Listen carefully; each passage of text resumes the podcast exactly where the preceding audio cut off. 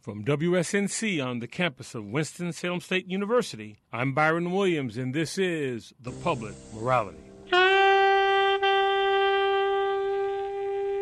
Today, on The Public Morality, Amy Traub from the Demos Institute in New York City joins us to discuss the 20th anniversary of welfare reform. And after that, Professor Joseph Crespino from Emory University in Atlanta will discuss the possible political realignment in the South that's coming up on the public morality.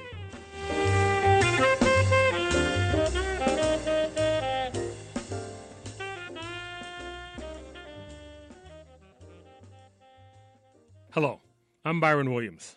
It's been 20 years since President Bill Clinton signed the Personal Responsibility and Work Opportunity Reconciliation Act, commonly referred as welfare reform. The legislation transformed an open ended cash assistance program to a finite program that attached benefits to those in need to work, subsidized by federal grants applied to the state. Along with cash assistance contributed by the states, it was designed to change welfare as we know it. But after 20 years, where does this legislation stand? Did it meet the original goals? Or is welfare reform today in dire need of reform? To answer these questions and more is Amy Traub. Traub serves as a senior policy analyst at the Demos Institute located in New York City. Amy Traub, welcome back to the Public Morality. Thank you, Byron. I'm glad to be here. Well, we're glad to have you. Why don't we begin uh, with you providing the history of the Responsibility Work Opportunity Reconciliation Act, uh, commonly known as welfare reform, that was recently signed into law some 20 years ago by President Clinton? So the legislation was signed into law on August 22nd, 1996. And the Personal Responsibility and Work Opportunity Reconciliation Act really ended the traditional welfare system that originally came out of the New Deal, called Aid to Families with Dependent Children. Under that previous system, very poor Americans were entitled, and it was an entitlement, to receive financial support from the federal government. The replacement was Temporary Assistance for Needy Families, TANF. And the new system, the one we have now, has four basic features. The first is a great deal of flexibility for the states. Um, combined with that, though, is the funding for the program. It has fixed block grant funding from the federal government. So that means states get their yearly payments to run the program, and then that's it. In practice, this ends up limiting the number of families who can enroll. Another important feature, and this is what a lot of people associate with welfare reform, the narrowly defined work requirements. To get benefits, families have to be working or engaged in job training. And finally, time limits. There's a lifetime limit of five years on receipt of federally funded cash assistance. And so that's the system we have now. And I would note that the law wasn't just Bill Clinton's brainchild. We associate it with Clinton his original plan for welfare reform included a job guarantee for adults coming off welfare, a further increase in the earned income tax credit, and efforts to strengthen state child support systems. But remember that in 1994, Republicans led by Newt Gingrich swept into the House of Representatives. And in the course of hammering out the legislation and compromising with the Republican House of Representatives, the legislation, welfare reform, was made less supportive than Bill Clinton's original vision and more punitive. At the same time, we don't want to let Bill Clinton off the hook because he ultimately signed it, and some people in his administration were not happy with that. Three officials from the Department of Health and Human Services ended up resigning in protest of the bill. What was one of those? Uh, the husband of Marian Wright Edelman. Yes, yes, Peter Edelman. Mm-hmm. Um, I guess I guess depending on um, the the the platform uh, where one stands, there there have been uh, myriad articles written about uh, the 20th anniversary of welfare reform, and depending on who's writing that piece, it's either uh, a somewhat of a success or an abject failure. Where, in your view, does, does does welfare reform currently stand, in your perspective? Yeah, well, I think whether it's a success or a failure really depends on what your goals are for the system. If the goal is to get people off the welfare rolls, then it was a huge success, and it still is, because the welfare rolls plummeted. They fell by half from 12.6 million people in 1996 to 6.3 million in 2000. And those numbers have remained very low, even through the Great Recession. But of course, getting people off welfare isn't the same thing as really bringing families out of poverty. and our current TANF system does not reach a lot of poor families. Today, just 23% of all families with children living in poverty receive welfare, according to um, the statistics are from the Center on Budget and Policy Priorities. At the same time, cash assistance benefit levels for families who do qualify and do receive benefits are very low. It gets you to less than half of the federal poverty line. So families receiving TANF funds still have difficulty meeting basic needs.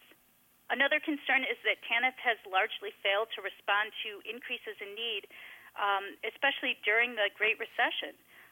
So we have a safety net, but it's not catching a lot of people. At the end, um, as the number of unemployed Americans doubled across the country with the Great Recession, the number of households receiving cash assistance went up only only modestly, really, at that time.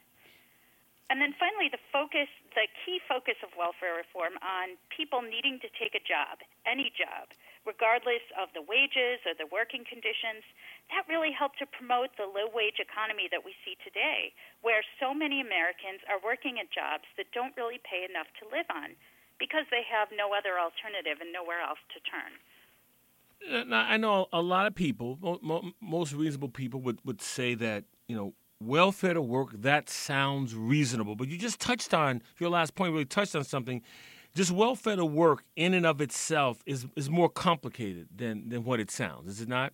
Yeah, it is more complicated because the stereotype of welfare recipients depending on public benefits year after year really wasn't accurate even under the old system. More than 40% of AFDC recipients left the program in less than two years under the old system. Remember that many people receiving AFDC back then and TANF now are single mothers with small children. Often they'd get jobs when their children started kindergarten or first grade. So welfare reform succeeded in getting more single mothers into the workforce, taking low paying jobs and then scrambling to find childcare however they could. And often that's in environments that are not enriching or educational and sometimes not even safe for the children if we focused on providing quality child care to poor families, and frankly more than poor families, a lot of middle class families really could could use some help in affording child care, that might be equally or more successful in getting people into the labor force. If we raised the minimum wage and guaranteed work to everyone who wanted it, that would also get people not just off welfare, but really out of poverty. Now, now, did you accept the premise, or would it even be fair to suggest that um, well, the, the welfare reform, um, as, as, it's currently structured, um, has three sort of competing goals, which were um, securing benefits for needy children, providing incentives to induce a desired outcome, if you will, and keeping public public costs within acceptable bounds. Is, is those are those fair assessments? Yeah, I would say that's that's one way of looking at it. Those are those are certainly three goals that, that people have articulated. Uh, but but now that also gets a little more complicated, uh, as you touched on um, earlier about the state flexibility piece. So, how does that also uh, play into those three competing goals? Yes, well, the states have different priorities. You would hope that every state, for example, cares about adequate benefits for needy children. Yet there's unfortunately a lot of evidence to the contrary. We see states like Michigan, for example, which spends nearly $100 million a year for its TANF money, so out of that, that federal pot of money, which is limited, uh, on college scholarships, which aren't targeted at low income students. So college can be a great way to enable people to lift themselves out of poverty, but an untargeted scholarship program um, really gets you pretty far from the original idea, certainly of securing an adequate uh, and decent living for, for needy children states have so much flexibility and really are not held accountable for providing a safety net or for setting up effective work programs. Talking with Amy Traub of the Demos Institute, um, I want to go back. Uh, touch. You just mentioned about about that state flexibility, and, earlier you mentioned about the, the, the, excuse me the political piece with uh, Republicans taking over the Congress during uh, Bill Clinton's era. Um, you had some of that politics when uh, with President Obama, did you not? With with um, he was letting states off the hook, or um, I forgot the actual criticism, but he was uh, taking work requirement off off the table. That was sort of the criticism levied toward him. So my point is that none of this is just strict a strict public policy issue. It's just there's always this cloud of politics that surrounds welfare reform. That's right. Um, I will say that what Obama was doing was making it easier for households that are receiving public benefits, that are receiving TANF, to actually pursue a college education. And that was one of the concerns about the original system was that uh, you could do, I believe, a year of job training, and that was it. And and what Obama did was give states some flexibility to say, you know what, instead of just cycling out of, of low wage jobs that really will never lift you out of poverty. If people want to pursue a college education and really get a degree that's going to enable them to to really lift their families up, that that's a benefit that, that the public can get behind as well. Um, all right, I, I want to go back to those um, three basic points that I taught, those competing interests, if you will, and I'd like to have you sort of hammer away at where where we are with each one of those, if you if you would. Um, securing adequate benefits for needy children. Where are we with that? I know you. I know it's fifty competing policies, but where yeah. are we um, with that? Well, we, we do see the national numbers, and, and the picture they paint is not a pretty one. 15.3 million children in the U.S. lived in food insecure households in 2014. About one in five children lived in households below the poverty line, and 11% of children under age 10 lives in deep poverty, which is a, an annual income of nine thousand two hundred and seventy six dollars for a family of three. That's that's really uh, very low income, and that number has been rising even as social scientists are uncovering new data about the ways that growing up with this kind of deprivation really has lifelong effects on children, even if they have better circumstances and opportunities late in life. So, uh, giving a letter grade, uh, I do not think you can give a good grade to securing adequate benefits for needy children. How about providing benefits that induce a desired behavior? It, yeah, well, you know, it, it looks different when you're looking at that because after welfare reform was signed into law, single mothers streamed into the workforce. Mm-hmm. It was the 1990s, and the economy was booming at that time. There were jobs available really for just about everyone. When the recession of the early 2000s hit, and even more when the Great Recession, hit, starting in 2008, lots of people couldn't find work. At the same time, the states had made it, in some states more than others, but, but many of them had made it so difficult to qualify for TANF that families in need also didn't join the welfare rolls. So the problem is less about inducing people to work than ensuring that there are jobs available. And of course, in the case of parents of young children, making sure that there's affordable quality child care, which, which often there's not. And how about um, keeping uh, public costs within acceptable limits? I guess the question is there what is acceptable? So. Yeah, well, that that is always a political question, right? Uh, you frame things in one way, and people are for it, and it's framed slightly differently uh, politically, and people are against it. Um, I think the thing to keep in mind is that welfare reform ultimately did not save money. And that's partly because cash assistance is not the only way that we support poor Americans. We offer tax credits to parents and to low income workers. We have Medicaid, SNAP, which is food stamps.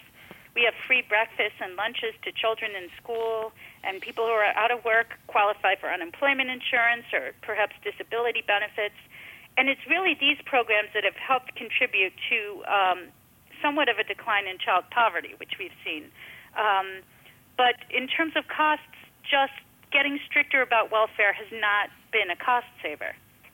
You, you know, I, I, was, I, was, as you were talking, I was thinking about um, uh, last year. Uh, Kansas Governor Sam Brownback, Brownback, excuse me, uh, signed a bill into law where they really curtailed what you could spend with your uh, with one's public assistance. Now, I, I understand uh, maybe alcohol, alcoholic beverages, but then when the gambling venues, tattoos, massages, body piercing, uh, you couldn't go to a spa or nail salon. You couldn't go to um, you couldn't go to a theater or uh, cruise cruise ships. I mean, I mean the cash benefit was four hundred dollars a month, and you could only you could only debit twenty five dollars a day. So, what kind of of policy? What does this policy really say? I mean, that's I find that hard to believe. That's really a public policy toward that public good that we're talking about um, with public costs. So, what does this policy really say to you?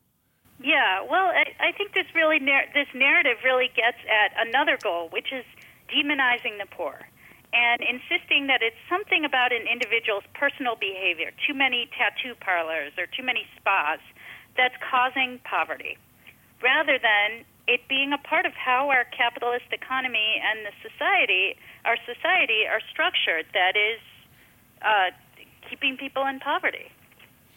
And, and, that certainly goes back. I mean, that's a very old narrative. That goes back to the infamous Ronald Reagan welfare queen. That people believed that there was someone in Chicago in mink coats with multiple um, uh, aliases receiving um, six-figure government assistance salary, and, and we and we still believe that to some degree, don't we? I, I think it's a really deeply rooted stereotype, and you know, it reminds us of the extent also to which welfare reform was sold on the basis of, of really racialized stereotypes. This was a fictional character of a welfare queen that preyed on resentment against struggling African American families, white resentment. And with welfare reform, Clinton played on these stereotypes as well, rather than challenging them. The majority of AFDC recipients at the time, um, and always, were, were white. But the image promoted was of a lazy black or Latina woman dependent on government handouts and having lots of children. And researchers have found that whites with more racially biased feelings towards black Americans were the people who were most likely to favor welfare reform at the time. And I think that really, you know, should should make us all question kind of the roots of, of these policies and how much that racial resentment has played a role in demonizing the poor and in pursuing policies that, that frankly are, are not effective at uh, reducing poverty or at saving the public money. You know, you know um, I, what I hear you saying, Amy, uh, is that um, you can, there can really be no substantive discussion about welfare reform that does not include a discussion about our attitudes toward uh, poverty and race. Absolutely. Um, and now, and because states have a role, it's, it's quite possible that we will always, in some form, have 50 different versions of welfare reform. But what should be the commonalities uh, present, regardless of what, what the state implements? I think the federal government could really do a better job of holding states accountable for creating a safety net that actually supports the, for, the, the poor families who need it. But I think a lot of people also are thinking bigger than just welfare in terms of supporting poor families. What about a public jobs program that would guarantee work to anyone who wants it? There, there's really a lot that needs to be done in our communities, from fixing bridges and roads and, and building libraries and schools to taking care of our elderly and our young children. And we've seen that the market really isn't fully addressing these needs because there's just not enough profit to be made.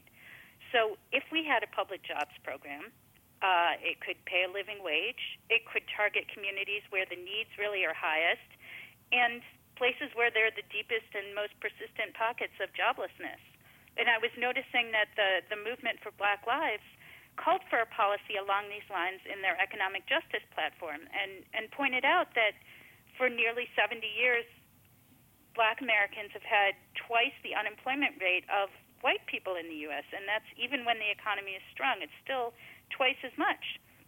Um, so they are highlighting how public jobs really could benefit the black community, but really they could benefit Americans from all backgrounds, and, and that could be a real way to address poverty in this country and to encourage work, of course. Um, I know I'm asking you to speculate, but but we have been. I know I've been writing about it, and, and, others have been talking about extensively. I've been writing about infrastructure and some of the things you talked about for I know at least a decade. Why has that um, just been a non-starter? Do you do you think? I think we have a bias in this country towards believing that markets can solve all of our problems, and really wanting to shy away from public investment and government investment but it isn't working too well for us. And I think this is a time when we need to take a second look at, um, at making some of these investments, both in infrastructure and in in the kind of care work that um, is not being addressed by the market. Um, are you what, what, if you had the crystal ball? What, what trajectory would you say we're on um, with welfare reform? It's a good question. It's interesting because um, none of the candidates have, have spoken to that a lot. Even in this very contested Democratic primary, when Bernie Sanders um, had a lot of really bold ideas for remaking the country, he did not have a lot to say about his vision for welfare reform. Hillary Clinton has said that she thinks it's time to, to rethink some of her husband's legacy around this issue, but she has not gotten a great deal into the specifics. So it's it's difficult to say where we're going, and and what Donald Trump would do certainly um, would be anyone's guess. Right. I, I would not. I would not. Um, ask you on, on the Public Morality to, to speculate that far. I just just Amy Traub from the Demos Institute. I am uh, grateful, thankful for having you back uh, on the Public Morality today. I, I enjoyed it very much, and if your listeners are interested in our work, they can go online at demos, D-E-M-O-S, dot org. Thank you. Thank you. That was Amy Traub of the Demos Institute. Coming up, a discussion about a potential political realignment in the South with history professor Joseph Crespino.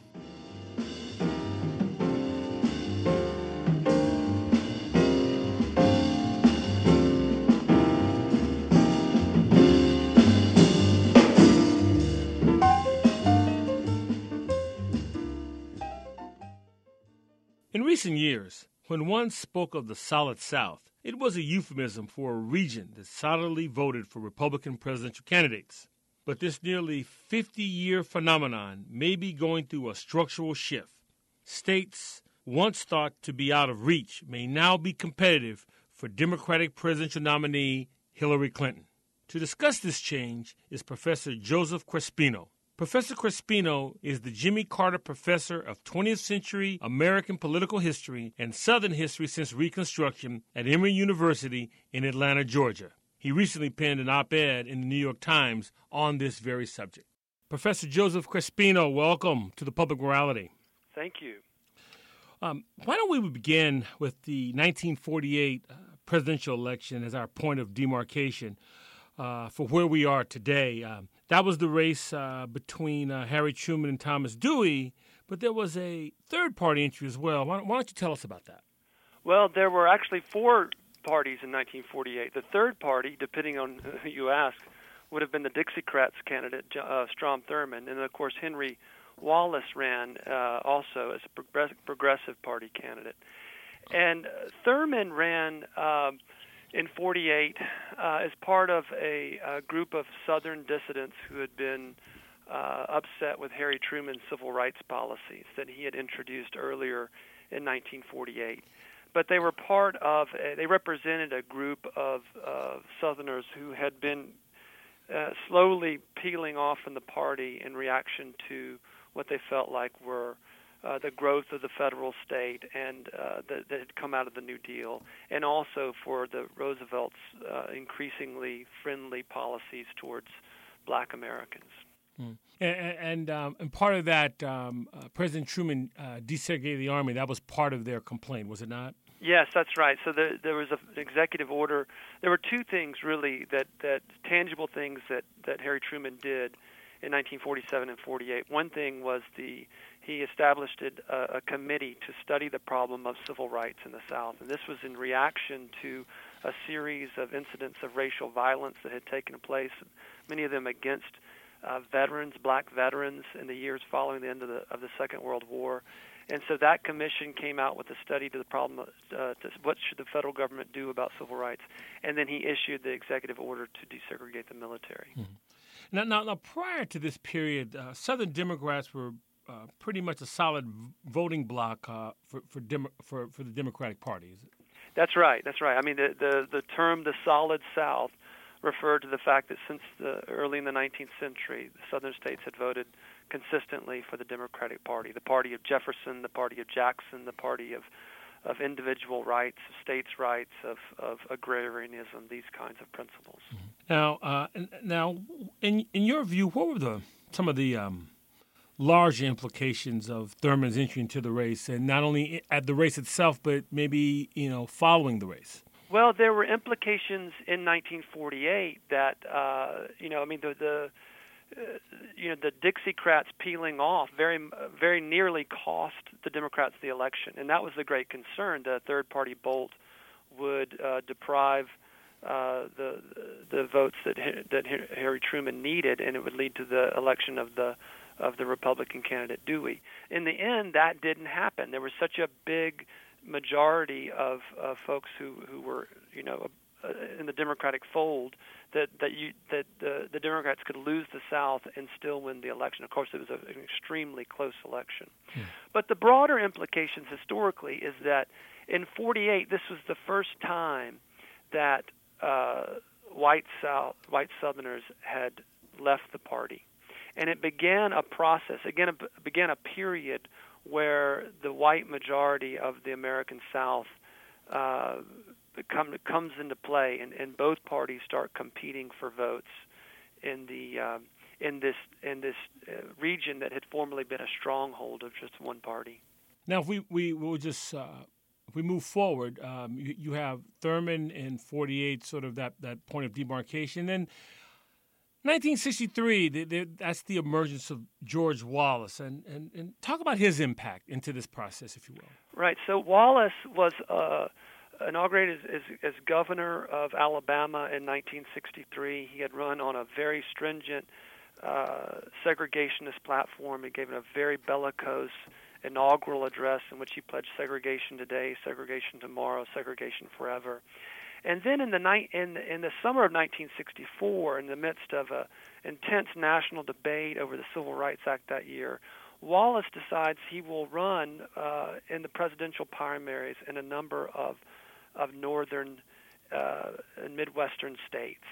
And so he runs in the Democratic primary in Indiana and in uh, uh, Wisconsin um, and uh, in other and in other states. And he um, and he does surprisingly well, surprisingly well among white working class voters. Um, many of them union members who are resentful of kind of union mandates to, to desegregate industries and neighborhoods and things outside the South. And so he shows for the first time in 1964 the potential of this kind of cross regional uh, reaction against the, the, the civil rights changes that were taking place in the country. And, and those uh, states that you ran in, saying like you mentioned in Indiana and so forth, um, was it uh, due largely to the civil rights legislation, and or were there some other concerns at the time? Well, I mean, well, I mean, certainly in 1964, civil rights was the central issue. Uh, and, and, that was a concern. But Wallace, over the 60s, um, he ran for president four times, and uh, in all of his campaign, uh, you know, over the course of those campaigns, he would take what was initially this this this visceral reaction against civil rights and turn it into a broader criticism of liberalism, broadly construed, and um, and and you know, pointy-headed elite liberals who were out of touch with the common man. This was the this was the political, you know, platform of George Wallace. You said I remember uh, listening to one of his speeches. I think he said the carpet bagging, scallywagging. He, he, had, he had he had some great terms. Right. Uh, well, he was a you know I mean he would go into these into these venues and they would be you know like the Trump rallies we've seen of more recent vintage. They would be uh, filled with supporters and they would be filled with protesters too. And so you would have a very volatile mix of people there and and he would you know fire up his own people by mocking and calling out um, the protesters. So what we've seen in Trump rallies are really a, a, a, a, an odd, odd kind of replaying of, of George Wallace rallies of the of 1968 and and and other years. And, and as you wrote um, in that wonderful piece in the New York Times, um, what was Barry Goldwater's role in, 19, in the 1964 relation, election as it related to this phenomenon that we're talking about today? Well, Goldwater uh, was, you know, the senator from Arizona who had been kind of the rising star in the Republican Party as a kind of a spokesman for kind of principled conservatism through the 1950s. And Goldwater kind of represented the the dilemma that the Republicans faced as they were trying to recruit white Southerners, uh, white Southern Democrats to their party. Goldwater and others wanted to present the the case for going after the the Southern voters as going after voters who were um, you know, part of a region that the economy was being transformed. They were white collar professional folks working in industries, living in cities and in suburbs like Atlanta, and that these people would naturally identify with the fiscal and social conservatism of the Republican Party. But what was also happening at the time, of course, was the civil rights movement, and and and and the reaction against that also made uh, the kind of ideological conservatism of the Republicans very, very attractive. So Goldwater, classically in 1964, votes against uh, the 1964 Civil Rights Act, and he does so uh, on on these as a kind. He sees it as a kind of denounces it as a kind of you know expansion of federal authority that is unconstitutional and that kind of thing. Hmm. Uh, but it, it wins him enormous support among the South, the states of the Deep South who don't care why he voted against it. They just they they were opposed to it. And so, you know, Goldwater was a politician, and I think we have to remember that, you know, he was a politician who was running for president, and and, and people who are running for president don't uh, aren't oftentimes too particular about who's voting for them. They just need votes, and certainly that was the case for Goldwater in '64. And, and, as I recall, um, correct me if I'm wrong, but um, didn't Goldwater uh, later um, uh, regret take, making that vote, or uh, say something to that to that? Uh... Well, I don't think that he ever. Uh, it's not so much that he repudiated that vote. I mean, Goldwater had voted for uh, civil rights bills prior to 1964. He voted in favor of voting rights, uh, civil rights acts in 1957 um, and in 1960, which had largely involved voting rights. What what he objected to in the 64 legislation were the expansions of suspensions of powers of Congress to regulate interstate trade, largely around Title II of the 64 Act. And he saw this as an expansion of federal authority that affected private business. And that was the nature of his remarks about it. Uh, and uh, that the, there's a, a, kind of con- a principled conservative opposition to the legislation. Um, but it was also inevitably, probably, uh, you know, a, a, an eye cast towards the politics of 1964 and the need, if he was going to win the election, to to win those Southern voters.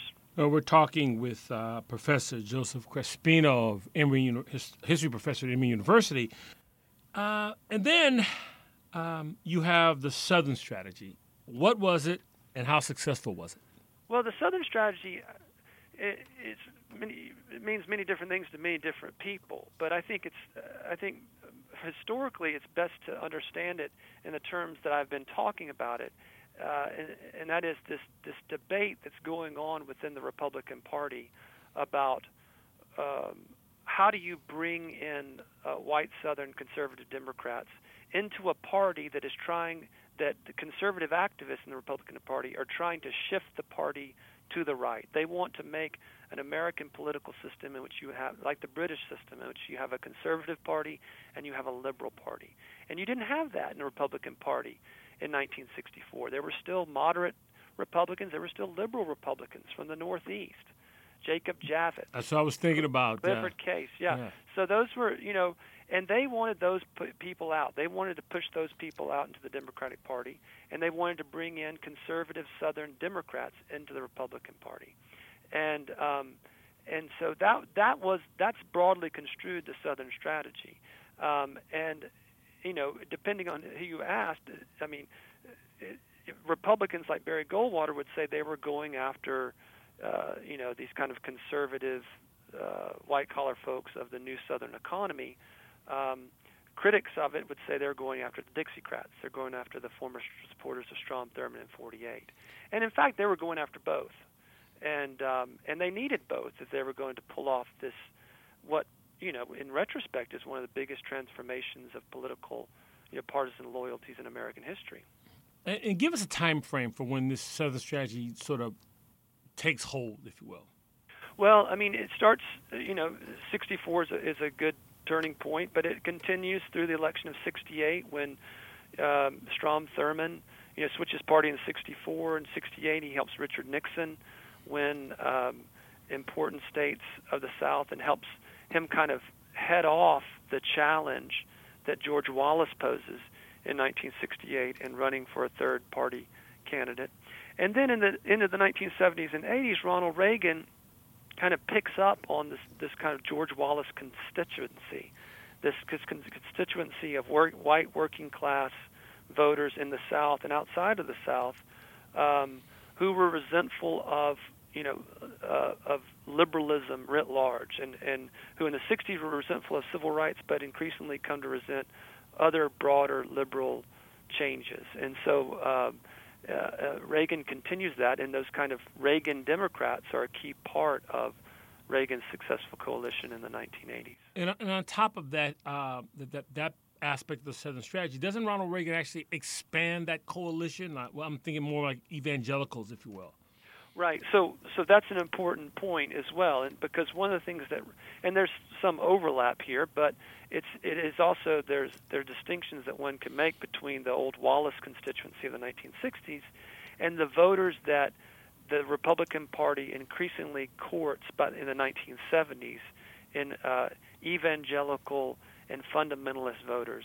Many of the, some of them who had not really been political before the 1970s, owing in part to kind of theologies of fundamentalism and, and evangelicalism that's not so concerned about the world today, concerned about the, the here and after and that sort of thing.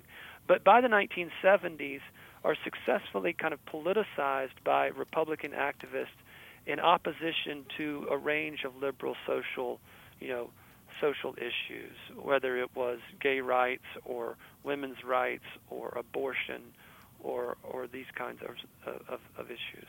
You know, I'm struck uh, as you recant the history here that um, the history, and you sort of touched on it earlier, that much of what you say we are seeing right now in in, in the uh, candidacy of Donald Trump when you have a number of, uh, uh, of white voters that are feeling the same the, same way now as with the advent of um, the Southern strategy going back to '64 and going forward.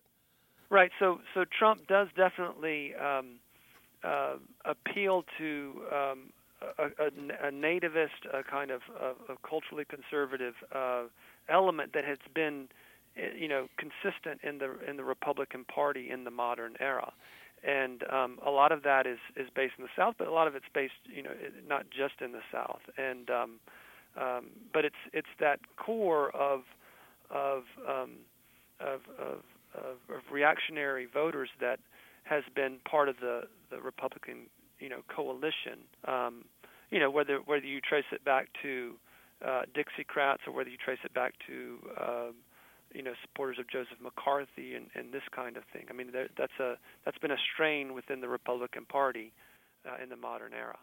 And just on that last note, I mean, but but nativism to some degree has been a big part of our politics in, in our history, has it not? Oh, absolutely. Yeah, ab- absolutely. I mean, every you know every wave of uh, historic uh, wave of, of immigration to this country has been accompanied by fierce forces of political nativism that have resisted it, whether that was in the 1850s with the Know Nothing parties of the 1850s, or whether it was uh, around the turn of the 20th century in the second great wave of immigration, where anti immigrant politics uh, led to the revi- revitalization in the 1920s of the Ku Klux Klan. And you see it today. I mean, anti immigrant nativist politics have been around in our politics since the 1990s, um, uh, but they uh, have certainly reached a, a new levels with uh, Trump's successful candidacy in 2016. Now, go, I want to touch back on the piece that you wrote in the New York Times recently. Um, that you seem to suggest that we might be witnessing a realignment. Uh, why, why do you say that? Well, let me just preface these remarks by saying that I'm a historian, and so I'm much better at saying, looking at right. things that have happened than at things that might happen. Um, Uh, so all of my comments about future developments are speculative, and I take off my expert hat as a historian and put on my regular hat as a citizen and just try to look at, you know, read the tea leaves, as it were. But it is striking that uh, the way in which um, this historic, uh, successful coalition that the Republican Party has put together between uh, kind of you know kind of socially moderate economic conservatives, business-oriented conservatives in the Republican Party, you know, supporters of the free market, and the kind of cultural traditionalists um, uh, verging on uh, protectionist, nativist type sensibilities that you see welling up in the in the uh, Trump candidacy. And you know, we forget that those are two elements that don't naturally go together. That part of the success of the modern conservative movement, the modern Republican Party, is to be able to bring these two elements together and get them voting and working together in the same way. Um, but it's not inevitable that they will. They haven't always been together, and they won't always necessarily stay together. Uh, and so, in that sense, you could begin to see um, a kind of splintering of this uh, this this coalition that has represented modern republicanism since roughly the 1960s, 50s and 60s, and um, it may well be that, that that's the case. We don't know yet, but uh, one begins to see uh, some suggestions of it. Well, would you attribute some of the, the fracturing due to the fact that um, we've had well documented uh, changes in, our demographics. Um, and are there other factors? Because you just it just seems like in the recent presidential elections, as you stated earlier, there aren't the votes that there once were in the electoral college with that type of coalition.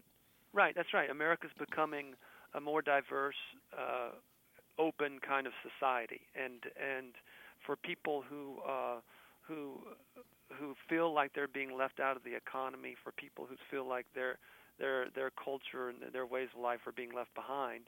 Um, uh, in some sense, that's true.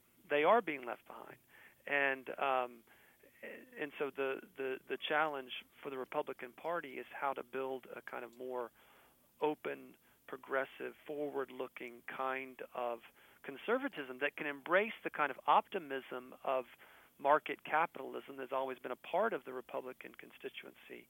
Um, uh, uh, you know, and, and that can move forward from there. I don't know, you know, how does the Republican Party put the pieces back together after 2016? There's not the the path is not immediately obvious. I mean, there are some people who would say, well, this is 2016 is just an anomaly. Donald Trump, um, the fact that he won the nomination, things will revert back to normal um, in, in 2020. Maybe, maybe not. Someone's still going to have to run in Republican uh, primaries and and appeal and win the support of those Tea Party, Trump supporters that that don't seem to be going anywhere. Uh, and so, to what degree they will remain an essential part of any Republican Party moving forward, it raises the question of how the GOP can put together um, a, kind of coalition of folks that will get them to uh, the votes they need to win uh, the electoral college. Well, you seem to suggest what, what was tantamount to a, um, an irony of sorts in that I could see if the Republican Party were to do some of those things you suggested, they would then, in, in effect, be doing the very same thing that many people say left the Democratic Party or or frustrated now. In that um, that feeling of being left behind would just be exasperated internally. Right. So, I mean, you know, parties are always are, are live, organic things. They are uh, changing over time as they're trying to desperately to get to you know 51 percent in the elections that they are running candidates in and and I think we're in a process in which the Republican Party is feeling some of those tensions, the same tensions that, that maybe the Democratic Party was feeling in the 1950s and 60s with its its traditional support among uh, you know segregationist white Southerners, um, and so it, it, remains to be seen what will happen uh, as we go forward. Through your lens as a historian, because um, these things, maybe not specifically, but certainly in a macro context, are cyclical. Um, could we could we be on the verge of witnessing, say, more competitive states? Um, uh, and, and, and would those competitive states just be in the South, or, or could we be seeing more competitive states nationwide? Well, I think yeah, we're already seeing this election cycle states that are, and many of them are in the South because the South are the states that were most, you know, solidly Republican. Um, states like South Carolina and Georgia um, that are uh, that are seeming to to be competitive uh, in ways that they have not been before. You know, I'm a resident of Georgia, and Democrats in Georgia have been talking for several election cycles now of how demographics are on their side. The state is becoming more diverse. The state is becoming younger. It uh, you know, is moving in ways that are going to affect the, the Democratic Party in positive ways. The, the problem with that is that demographics, by nature, move slowly. Those changes take place very slowly over time. Uh, we may be seeing an acceleration of that trend by the fact that uh, of these internal rifts that are happening within the Republican Party. We don't know yet, but uh, but you know, polls seems to suggest something like that is happening. I, I don't know if you're from, uh, familiar with, but my good friend Jim Hightower has been telling me that Texas has a, a purple underbelly, and I'm like, mm-hmm. Jim, it still looks red to me. I mean, yeah, he's convinced that it's no. He says no, it's purple, Byron. We just got to we just got to get them out. But if people don't vote, it's still purple, right? I mean, it's still red if they don't vote. Right, right, and and of course, turnout is going to be key for the Democrats as it is every uh, election uh, in getting out their core supports supporters among the African American community, among the Hispanic American community as well. In Texas, um, you know, if, if if the Republicans continue to, uh, you know, nominate candidates um, who are so you know loathsome to, to community communities of uh, to minority communities, then yes, Texas. I could imagine Texas becoming purple as well. Yeah, so you're in Georgia. I, I, believe that race is in within the margin of error. I believe that um, Arizona um, is also within the margin of error, um, and here in North Carolina, that's that race is uh, within the margin of error. Clinton up a couple points. So, um, I mean, these are things that maybe what two election cycles ago we wouldn't even thought possible. Yeah, although North Carolina has been competitive in recent years, but certainly true with uh, you know Obama having won North Carolina in 2008, but it's certainly true about Arizona and Georgia.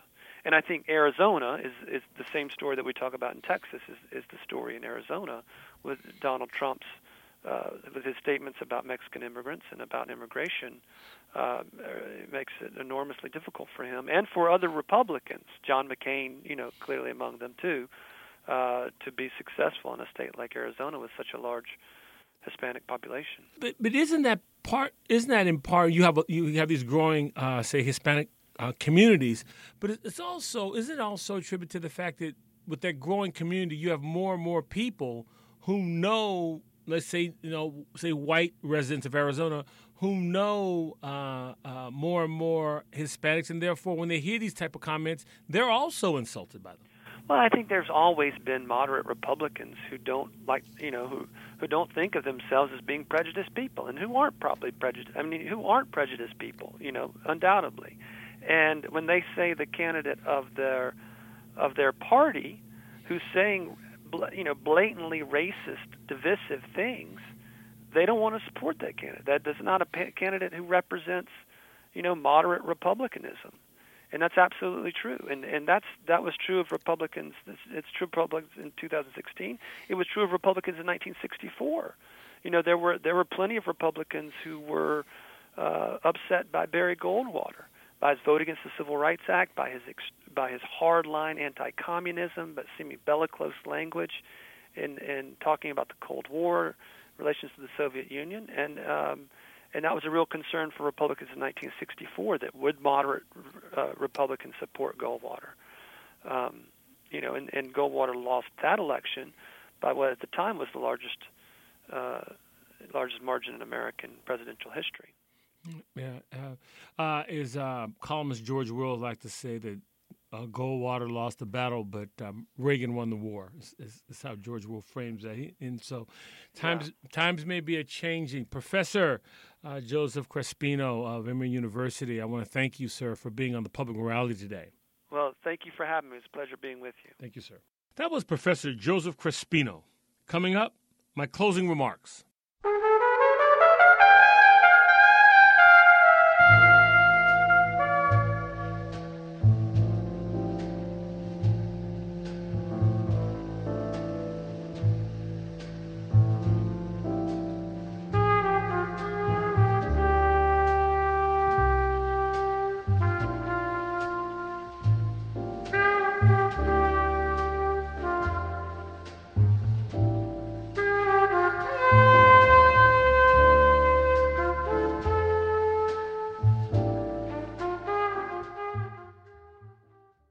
Now for my closing remarks. Fifteen years ago, September 11th, 2001, made an unwarranted intrusion into the annals of American history alongside December 7th, 1941, and November 22nd, 1963, as dates representative of incomprehensible evil. Like the attack on Pearl Harbor and the assassination of President John F. Kennedy, the president attacks in New York, Washington, and the plane crash in Pennsylvania have forever removed this generation from the perceived Teflon coating of immunity against such absurdity. In the aftermath of the 9 11 tragedies, we also bore witness to America at its best. For a brief moment, there was a unity of spirit that dominated the American ethos. Petty politics were put to the side for something larger our myopic lens widened, allowing us to see the humanity in others more clearly. We learned of unsung heroes, some making the ultimate sacrifice.